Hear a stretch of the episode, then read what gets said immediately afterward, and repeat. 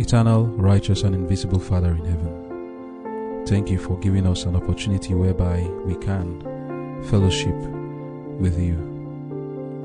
Lord, we are weak and we have no strength of our own. There's so much we do not know that we actually need to know in order for us to fulfill our purpose in life.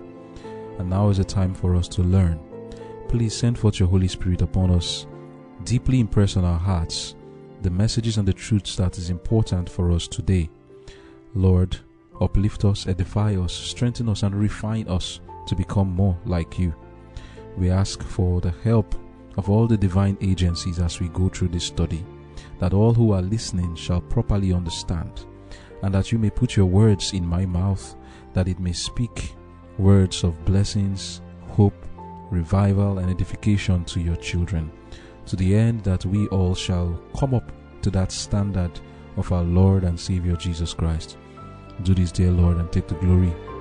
In Jesus' name I have prayed. Amen.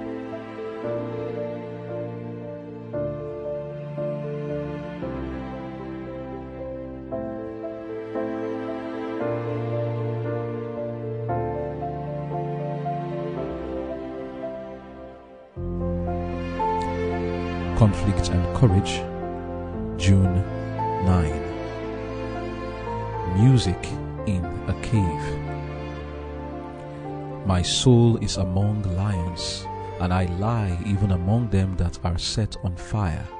Psalms chapter 57, verse 4. Oh, how precious is the sweet influence of the Spirit of God as it comes to depressed or despairing souls encouraging the faint hearted, strengthening the feeble, and imparting courage and help to the tried servants of the Lord. Oh, what a God is ours, who deals gently with the erring and manifests his patience and tenderness in adversity, and when we are overwhelmed with some great sorrow. Every failure on the part of the children of God is due to their lack of faith when shadows encompass the soul, when we want light and guidance, we must look up. There is light beyond the darkness. David ought not to have distrusted God for one moment. He had cause for trusting in Him. He was the Lord's anointed, and in the midst of danger, he had been protected by the angels of God. He had been armed with courage to do wonderful things and if he had but removed his mind from the distressing situation in which he was placed and had thought of God's power and majesty, he would have been at peace even in the midst of the shadows of death. Among the mountains of Judah, David sought refuge from the pursuit of Saul. He made good his escape to the cave of Adullam, a place that, with a small force, could be held against a large army. And when his brethren and all his father's house heard it, they went down thither to him. In the cave of Adullam, the family were united in sympathy and affection. The son of Jesse could make melody with voice and harp as he sang. Behold, how good and how pleasant it is for brethren to dwell together in unity. Psalm 133, verse 1. He had tasted the bitterness of distrust on the part of his own brothers, and the harmony that had taken the place of discord brought joy to the exile's heart. It was here that David composed the 57th Psalm. Amen. The title of our devotion for today is music in a cave. After King Saul had sought for David and couldn't find him, he went, as we saw in the devotion yesterday, he went to Ramah where Samuel was with David. But as the Lord would have it, the first company he sent there, the Spirit of the Lord came upon them and they began to prophesy. And so with the second and third company, Saul himself came there and he went then and started to prophesy also to the point that he was naked, lying down with Samuel and couldn't um, get to David. Now, after this happened, David, of course, was told previously by Joseph, by Jonathan that he shouldn't come back, that he should flee for his life because his father wanted to kill him. So, after he saw that even when he was in company with Samuel, Saul was seeking for his life, he then fled from there. In 1 Samuel 21, reading from verse 1, it says, Then David came to Nob to Ahimelech the priest. And Ahimelech was afraid at the meeting of David, and said unto him, Why art thou alone, and no man with thee? And David said unto Ahimelech the priest, the, the king hath commanded me a business, and hath said unto me, Let no man know anything of the business, whereabout I send thee, and what I have commanded thee, and I have appointed my servants to such and such a place. Now, what David did here was not true, he told a lie. Eventually, Ahimelech gave him bread to eat because he felt that David was on an errand for King Saul. And even if he was not on an errand for King Saul, Ahimelech could still have helped him if he knew what was going on. Or even if he didn't know, Ahimelech would have most likely helped him. But David told a lie here, which was a manifest distrust in God. Now, after leaving the priest, David did something else. In 1 Samuel 21, reading from verse 10, it says, And David arose and fled that day for fear of Saul, and went to Achish, the king of Gath. And the servants of Achish, by the way, Achish, the king of Gath, Gath is a place belong, belonging to the Philistines. And the servants of Achish said unto him, Is not this David the king of the land? Did they not sing one to another of him in dances, saying, Saul had slain his thousands and David his ten thousands? And David laid up these words in his heart, and was so afraid of Achish the king of Gath. And he changed his behavior before them and feigned himself mad in their hands, and scrabbled on the doors of the gate, and let his spittle fall down upon his beard. Then said Achish unto his servants, Lo, you see this man is mad. Wherefore then have you brought him to me? Have I need of madmen, that you have brought this fellow to play the madman in my presence? Shall this fellow come into my house? Then First Samuel 22 from verse 1 then says, David therefore departed thence and escaped to the cave Adullam. And when his brethren and all his father's house heard it, they went down thither to him. We'll continue with that soon. But to the lies and the pretensions of David, we cannot um, give countenance to that because we know that the Lord can protect us in whatever situation and not to downplay what David was passing through because we also pass through troubles. Sometimes we pass through troubles and to get ourselves out of it, we tell lies. And that was what David did here. Another thing he did here, he pretended. This was, this was just like what Peter did to Jesus when he denied Jesus by pretending like he was one of the people who were publicans and started to swear and to curse to prove that he was not a disciple of Jesus. Here, David did something similar by pretending to be a madman and deceiving them and telling lies to the priests. He lost his confidence in God there. And that's why we read here in our devotion that every failure on the part of the children of God is due to, to their lack of faith. What does that remind you of? I'm just reminded now of our father Abraham and even Isaac. They also manifested a lack of faith in God when they went to the land of Egypt, of Egypt and also the Philistines. For Isaac, it was the Philistines, and for Abraham, it was both Egypt and the land of Philistines. Because they did not trust God to protect them when they went there, they told a lie.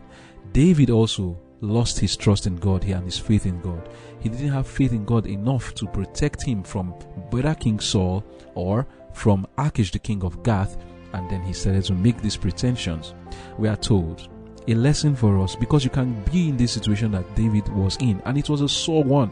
You need to understand the kind of uh, temptation that David was in here. I will not want to downplay that at all because Saul has sought his life several times. Two times he had thrown a javelin at him, it didn't work. The third time he tried it, it didn't work. This time he had tried to kill Jonathan, his own son. It didn't work. Now he ran to Samuel. Saul came there to kill him. Sent first company, second company, third company. It didn't work. And Saul came himself. And that one also did not work.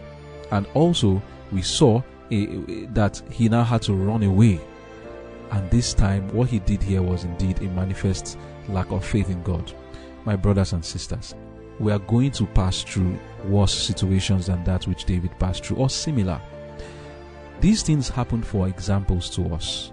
The lesson for us is let us in all situations, as we watch and see that God was able to protect Abraham, Isaac, David, then we shouldn't repeat the same mistake that they did in pretensions.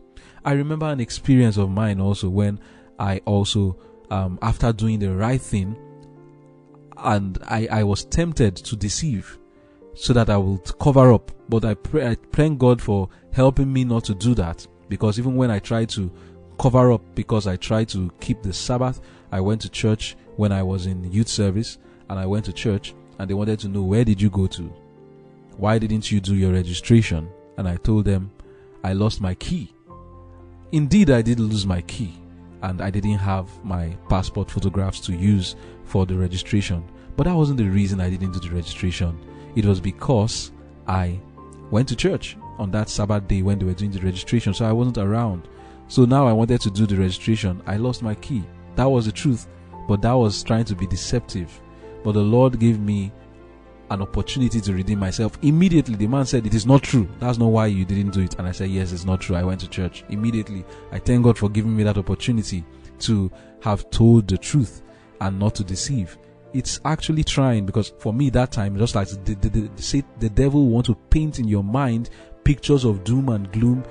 And the kind of pictures that the devil was painting in my mind of things that will happen to me because I went out to church and not, I wasn't in the registration because they had already warned everybody if you miss it, we are going to send you out of the camp. But I had to go to church. Going to do that would have been wrong for me. And I went to church, and when I came back, it was already registration was over. It was already in the night after the Sabbath was over. By the grace of God, I was able to do my registration without any punishment whatsoever. It was a lack of faith also that would have made me to go in that direction, but the Lord helped me to give me an opportunity to say the truth. So, when we are in situations where it looks like our mind is painting doom and gloom and we want to get ourselves out of it, we are going to get there. There is coming a time where we'll be threatened. The Lord gives us little situations today that we pass through that looks like this David situation. Let us manifest faith in God and not mistrust Him to take care of us when we do the right thing. When we tell lies, when we deceive, it shows that we are not trusting God to take care of us. Let us trust God. David ought not to have distrusted God for one moment. He had cause for trusting in Him. He was the Lord's anointed, and in the midst of danger, he had been protected by the angels of God. He had been armed with courage to do wonderful things. And if he had but removed his mind from the distressing situation in which he was placed and had thought of God's power and majesty, he would have been at peace even in the midst of the shadows of death. So that's the first lesson for us. Like we read in the book of First Samuel, chapter 21, um, 20, chapter 22, David then escaped now to the cave of Adullam. Now, in this place, David had his brethren come to him. It says in verse 2 And everyone that was in distress, and everyone that was in debt, and everyone that was discontented gathered themselves unto him. And he became a captain over them, and there were with him about four hundred men. And David went thence to Mizpeh of Moab, and he said unto the king of Moab, Let my father and my mother, I pray thee, comfort and be with you till I know what God will do for me. And he brought them before the king of Moab, and they dwelt with him all the while that David was in the hold. Hmm. Saul's persecution of David only served to draw the sympathy of the people towards him more and more. The people through this experience could tell, that's through this David's experience with Saul, they could tell who really had the nation's interest at heart. While Saul, in envy, was trying to raise himself up and exalt himself, David was putting forth heroic efforts for the glory of God. The people could see who was after self interest and who was giving disinterested service. Saul was after his self interest. David was giving disinterested service to the Israelites. They were not paying him anything, but he was fighting the battles of the Lord, conquering and conquering. Who was paying him? What was the benefit in it for him? Nothing. What did he stand to gain in doing the work for the people? Nothing but to vindicate the glory of God and the name of God. But as for Saul, he was seeking his own glory. In John 8, verse 50, this we see that this was a character of God. Jesus said, And I seek not my own glory. There is one that seeketh and judgeth. In John 12, verse 32, he said, And I, if I be lifted up from the earth, will draw all men unto me. Jesus was saying, If I am persecuted and killed, it will win the hearts of people towards me. So also with us. when we conduct ourselves properly in persecution, the, it will serve to draw sincere people to us. If the enemy is persecuting us, we ought to know how to conduct ourselves with wisdom like Jesus conducted himself when he was persecuted and killed, and the heart of people was won over to Jesus.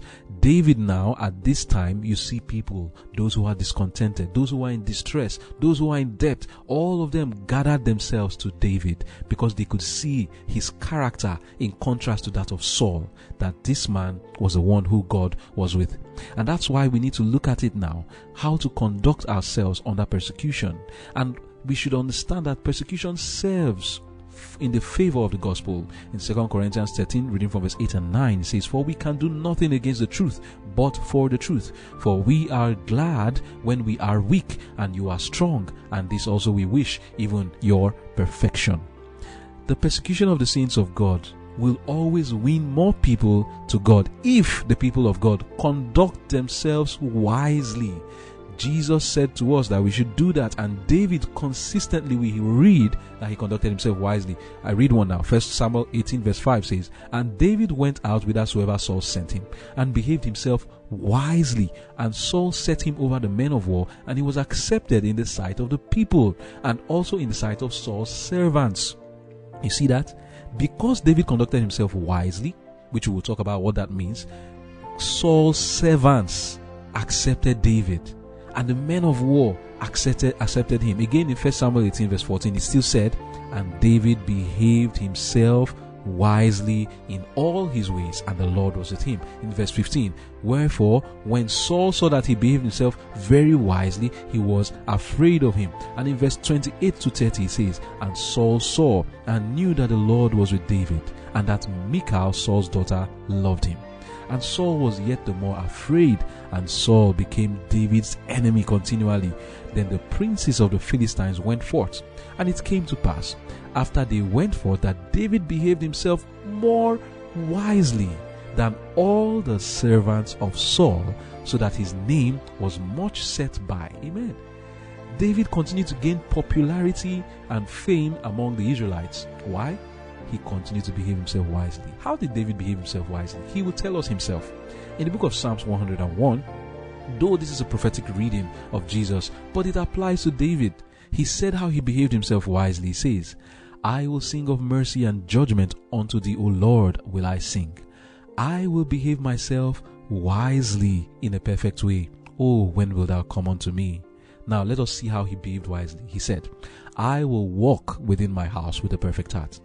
I will set no wicked thing before my eyes. I hate the work of them that turn aside, it shall not cleave to me. So, within Saul's royal palace, there are those who will be backbiting, those who will be slandering. David said, I'm not going to join them. A froward heart shall depart from me. I will not know a wicked person. Whoso privily slandereth his neighbor, him will I cut off. Him that hath an high look and a proud heart will not I suffer. Mine eye shall be upon the faithful of the land, like Jonathan, that they may dwell with me. He that walketh in a perfect way, he shall serve me. He that walketh deceit shall not dwell within my house. He that telleth lies shall not tarry in my sight. I will early destroy all the wicked of the land, that I may cut off all the wicked doers from the city of the Lord. Amen. This is a description of how David conducted himself wisely in the royal palace, whether he was in it or outside. Any wrong word that David said was going to be used against him. Any conversation that he joins in where they are condemning Saul or where people are mocking Saul, if he joins in that kind of conversation, they will report it that David said this, David said that. How did David behave himself wisely? He said he's not going to dwell among those kind of people who are going to be backbiting, gossiping, because somebody could come to him and say, Do you see that King Saul is trying to kill you? What do you think David should say in such a situation? He will behave himself wisely and say, The Lord is my helper. He doesn't need to speak one word against King Saul because if he dares to do that, it will be used against him. He will even speak well of him because that is what we ought to do speak well of all men. David learned to behave himself wisely, and in that, he won the hearts of the people. We also are counseled by our Lord to behave wisely in the world. It is this wisdom that will draw people to the truth. People are not drawn to us by us explaining every point of our faith. They have to have confidence in us. Jesus said in Matthew 10, verse 16, Behold, I send you forth as sheep in the midst of wolves. Be ye therefore wise as serpents and harmless as doves. Reading from Ministry of Healing, page 143, paragraph 3 and 4, it says, Christ's method alone will give true success in reaching the people. Do you, do you see that David was able to reach the people? He followed Christ's method. That was how he was able to reach the people. And what's this method? The Savior mingled with men as one who desired their good. He showed his sympathy for them, ministered to their needs, and won their confidence. Then he bade them, Follow me. There is need of coming close to the people by personal effort. If less time were given to sermonizing and more time were spent in personal ministry, greater results would be seen. The poor are to be relieved. Do you remember that those who were in debt they came to David? The sick cared for, the sorrowing and the bereaved comforted, the ignorant instructed, the inexperienced counseled. We are to weep with those that weep and rejoice with those that rejoice, accompanied by the power of persuasion, the power of prayer, the power of love, of, of the love of God. This work will not, cannot be without fruits. End of quote and amen. David's work was not without fruit because he conducted himself wisely and he mingled with the people as one who desired their good. He showed his sympathy to them, ministered to their needs. He won their confidence. Why? Because they could see that this man is not after making the merchandise of us. In David, the people saw someone like a Messiah. They saw a disinterested worker, one who would put his life on the line for their sake and not request anything from them. They came to him of their own will. He did not compel anyone. In the book of 1 Samuel 14, verse 52, talking about how King Saul behaved, he says, And there was sore war against the Philistines all the days of Saul. And when Saul saw any strong man or any valiant man, he took him unto him. Is this how David did? No. David conducted himself wisely. The people came to him of their own will. Why? They saw that he was selfless, humble, and disinterested. In other words, he was not doing the work because he was looking for favor or trying to gain money or something. No, no, no. The people could see a pure, holy affection towards them and towards God. And that was what was David's motivation to glorify the name of the Lord by conquering the enemies of the Lord, regardless of whether people join him or not. If you want to join, come out, come and join. If you don't want to, no problem. He's not forcing anyone. That was wise behavior from David. He conducted himself wisely under perfection. He cared for the people. He met their needs. He did not raise himself above anyone. Neither will he be heard speaking of his conquest in pride. If he did that, imagine how Saul would have looked at him when he's coming to tell King Saul, Ah, do you know what I did today? I killed this amount of people. He knew that Saul had envy towards him. And then he would not talk about his achievements around King Saul. He was not found gossiping King Saul so that no one could give a true or misconstrued report about him to King Saul, which would be used as a point against him. He did not give people any information that would be used against himself.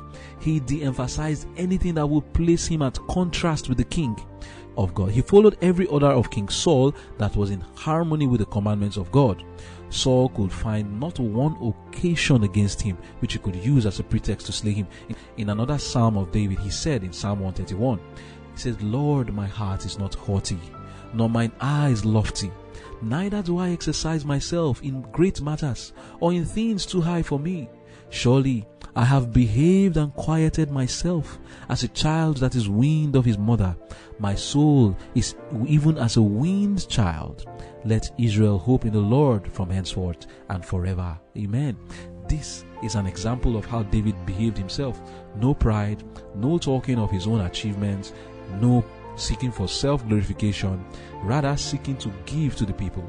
If you see the way David even conducted himself among his own 400 men and even the more who came to join him later, you will see this, this kind of leadership that was like that of Jesus, when he said, All ye are brethren, not lording it over God's heritage. That was how David lived. He never for once lorded it over any of his soldiers. He gave to them all that they required and all that was their due. One of the times in the book of, I think that should be First Samuel 30, when they had their people attacked, their wives were taken. I've read something on that in our previous devotion. And he came back and they saw that their wives and their children were taken and the people were shouting against him and saying they wanted to kill him. He prayed and he's asked the lord what should i do? The lord told him go and fight. When they went to fight 200 men were so tired that they couldn't continue the journey and they left them behind. Those who were strong went with david to go and fight the amalekites and they conquered the amalekites and destroyed them. When they finished they came back with the spoil of the amalekites the ones who went to fight said no, we're not going to give those who didn't go to fight anything. And David refused vehemently, said, No way. Everybody is going to get something equally from the spoils of this battle and this war. And David ensured that everyone got something, even those who did not go to the battle, because he said they stayed back to watch our property. So even though they didn't follow us in the battle, they stayed back to watch our property. They are worthy of honor and we should give them something. Oh my. David was such a nice person, and this was how he behaved himself wisely and won the heart of everyone. There was no covetousness in him, there was no seeking for self glorification and wanting to enrich himself at the expense of others. We are told that we should do the same things today. In the book of 1 Peter 2, reading from verse 11, we are told, Dearly beloved, I beseech you as strangers and pilgrims, abstain from fleshly lusts which war against the soul having your conversation honest among the Gentiles, that whereas they speak against you as evildoers, they may by your good works, which they shall behold, glorify God in the day of visitation. Submit yourselves to every ordinance of man for the Lord's sake, whether it be to the king as supreme, or unto governors, as unto them that are sent by him, for the punishment of evildoers, and for the praise of them that do well. For so is the will of God that with well doing you may put to silence the ignorance of foolish men, as free and not using your liberty for a cloak of maliciousness, but as the servants of God. Honor all men, love the brotherhood, fear God, honor the king. Servants, be subject to your masters with all fear, not only to the good and gentle, but also to the froward. That applies to David. His master was not a good and gentle man, he was a froward man, but yet David submitted himself to him in doing the things that was not contradicting God's law, but he didn't submit in anything that contradicted God. Continuing in verse 19, it says, For this is thankworthy. If a man for conscience towards God endure grief, suffering wrongfully, for what glory is it if you, if when you be buffeted for your faults, you shall take it patiently? But if when you do well and suffer for it, you take it patiently, this is acceptable with God. For even hereunto were you called because Christ also suffered for us, leaving us an example that you should follow his steps, who did no sin, neither was guile found in his mouth, who when he was reviled, reviled not again. That's the wisdom. If somebody insults you, do not insult back. When he suffered, he threatened not. David never threatened Saul or anyone who was his enemy, but committed himself to him that judged righteously, who his own self bare our own sins in his own body on the tree that we, being dead to sins, should live unto righteousness, by whose stripes you are healed. For you were as sheep going astray, but now are returned unto the shepherd and bishop of your souls. Amen. We are to be like Jesus and like David and behave wisely before our persecutors, for this alone will commend us before others. This is how it was for many of our reformers that were converted by the wise conduct of Christians under persecution. Calvin, Lefebvre, Farel, and many others who were opposed to the truth once, when they saw the way that Christians and the reformers conducted themselves, it won them over to the truth. For Calvin, I'll be reading now from the Great Controversy, page 221, paragraph 1. It says, While still engaged in these fruitless struggles, Calvin, chancing one day to visit one of the public squares, witnessed there the burning of a heretic of course, a heretic was supposed to be a Christian. He was filled with wonder at the expression of peace which rested upon the martyr's countenance amid the tortures of that dreadful death and under the more terrible condemnation of the church. He manifested a faith and courage which the young student painfully contrasted with his own despair and darkness while living in the strictest obedience to the church. Upon the Bible, he knew the heretics rested their faith he determined to study it and discover, if he could, the secret of their joy. In the Bible, he found Christ. Oh, Father, he cried, His sacrifice has appeased thy wrath.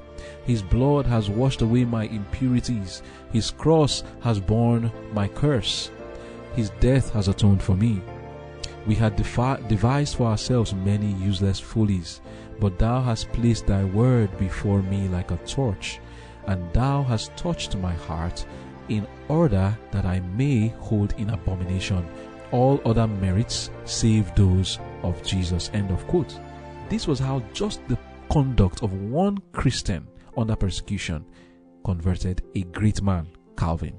In another situation, when the reformers made flyers in France to expose the beasts and tell the people the truth. By a mysterious hand, this flyer went to the king, and when the king read it, he was angry because it came to him uninvited and in a manner that was to arouse his anger. He then said he was going to kill every reformer from off his country in France, and then the the, the work began. Reading from Great Controversy, page 226, paragraph 1. We see that we can do nothing against the truth. Let me read it now. It says, The victims were put to death with cruel torture, it being specially ordered that the fire should be lowered in order to prolong their agony. But they died as conquerors. Their constancy was unshaken, their peace unclouded. Their persecutors, powerless to move their inflexible firmness, felt themselves defeated.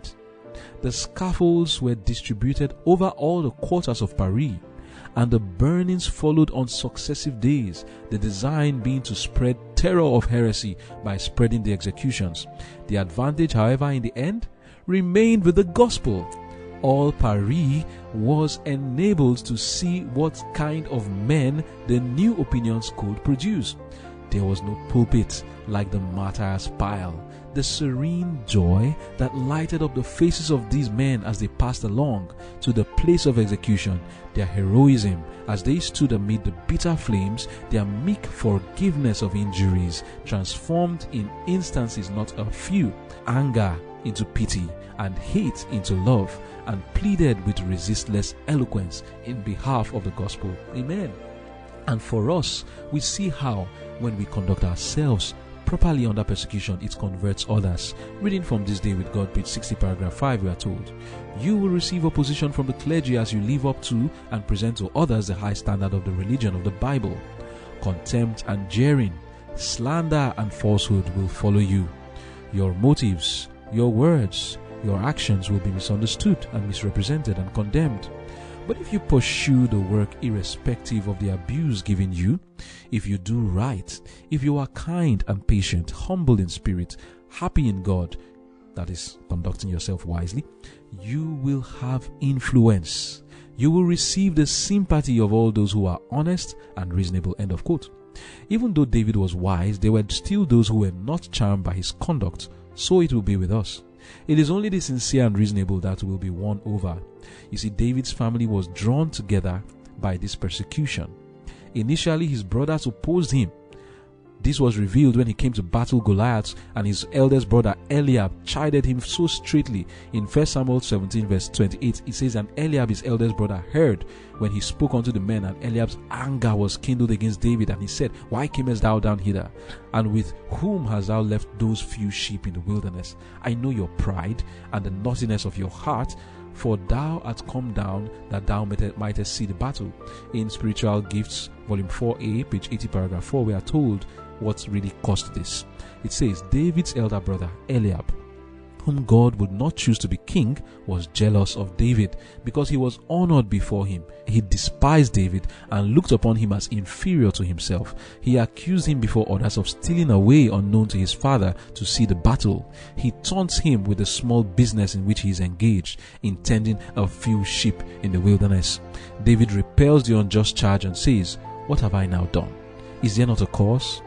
David is not careful to explain to his brother that he had come to the help of Israel, that God had sent him to slay Goliath. God had chosen him to be the ruler of Israel, and as the armies of the living God were in such a peril, he had been directed by an angel to save Israel. End of quote. You see that David's brother was against him.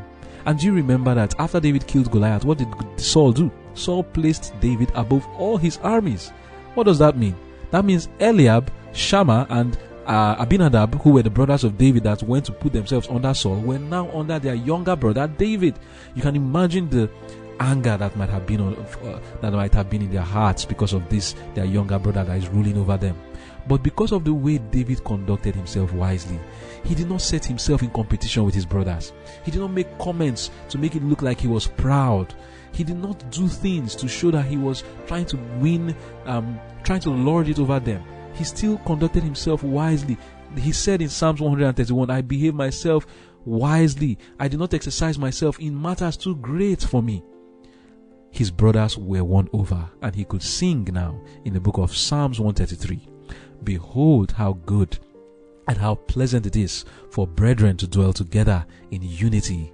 It is like the precious ointment upon the head that ran down upon the beard, even Aaron's beard, that went down to the skirts of his garments, as the dew of Hermon, and as the dew that descended upon the mountains of Zion. For there the Lord commanded the blessing, even life forevermore. Amen. David was happy. His brethren now came to be with him. They were part of the 400. His cousins, Joab and his brother Asahel, they also came to join him because they could contrast the character of King Saul with that of David and they saw that David was the better person. It's important to know how to conduct ourselves under persecution. Do not threaten. Do not revile back. Do not pay evil for evil. Do not insult. Conduct yourself wisely. Obey every command given to you by your persecutor that is not contradicting the word of God. Do not engage in gossiping and backbiting your enemy because you will only aggravate the issue. There were people who will carry bad report about David to King Saul, but not one of those reports could be credited. Even though Saul was believing everything, he couldn't credit any of them. David who could not be found fault with because he behaved himself wisely, and we also had to conduct ourselves wisely. It was at this time that David wrote the psalm in Psalm 57. In verse 1, it says to the chief musician, Al-taschith, Miktam of David, when he fled from Saul in the cave of Adullam, says, Be merciful unto me, O God, be merciful unto me, for my soul trusted in thee. Yea, in the shadow of thy wings will I make my refuge, until these calamities be overpast. I will cry unto the God most high, unto God that performeth all things for me. He shall send from heaven and save me from the reproach of him that would swallow me up. Selah. God shall send forth his mercy and his truth. Amen. He said in the end of it, Be thou exalted, O God, above the heavens. Let thy glory be above all the earth we, like David, can also sing when we have conducted ourselves wisely in the perfect way. It's important to learn how to conduct ourselves under persecution, that it may be like it was for Jesus when he said, I, if I be lifted up from the earth, will draw all men unto me. David was lifted up in his persecution and he conducted himself wisely and he drew men to himself. We also will be lifted up in persecution. We must learn to conduct ourselves wisely that we may also draw all men to Christ. Do not make scathing comments about your enemies. Do not make hard trust about them. For in doing that, you would turn the eyes of the people away from, from God and will make them sympathize with your enemy even more. May the Lord help us to know how to do this and bring glory to His name. Let us pray. Dear Father in heaven, another information has been added to that which we knew before. But we pray, Lord, that this information shall be brought as wisdom in our lives, that we may put it into practice. That having done what you want us to do, conducting ourselves wisely under persecution, that we shall win our brothers, our sisters, our husbands, our wives unto the faith having done what we ought to do in behaving wisely. Thank you, Lord, for hearing and thank you for answering our prayers. In Jesus' name I've prayed. Amen.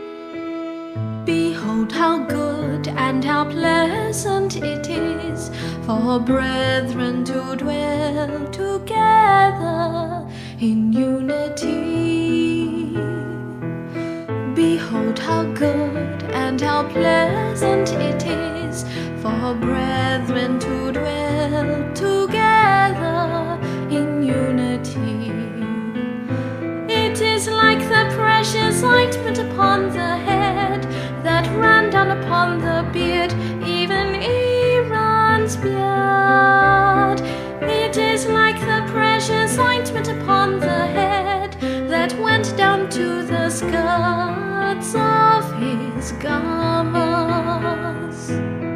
Behold how good and how pleasant it is for brethren to dwell together.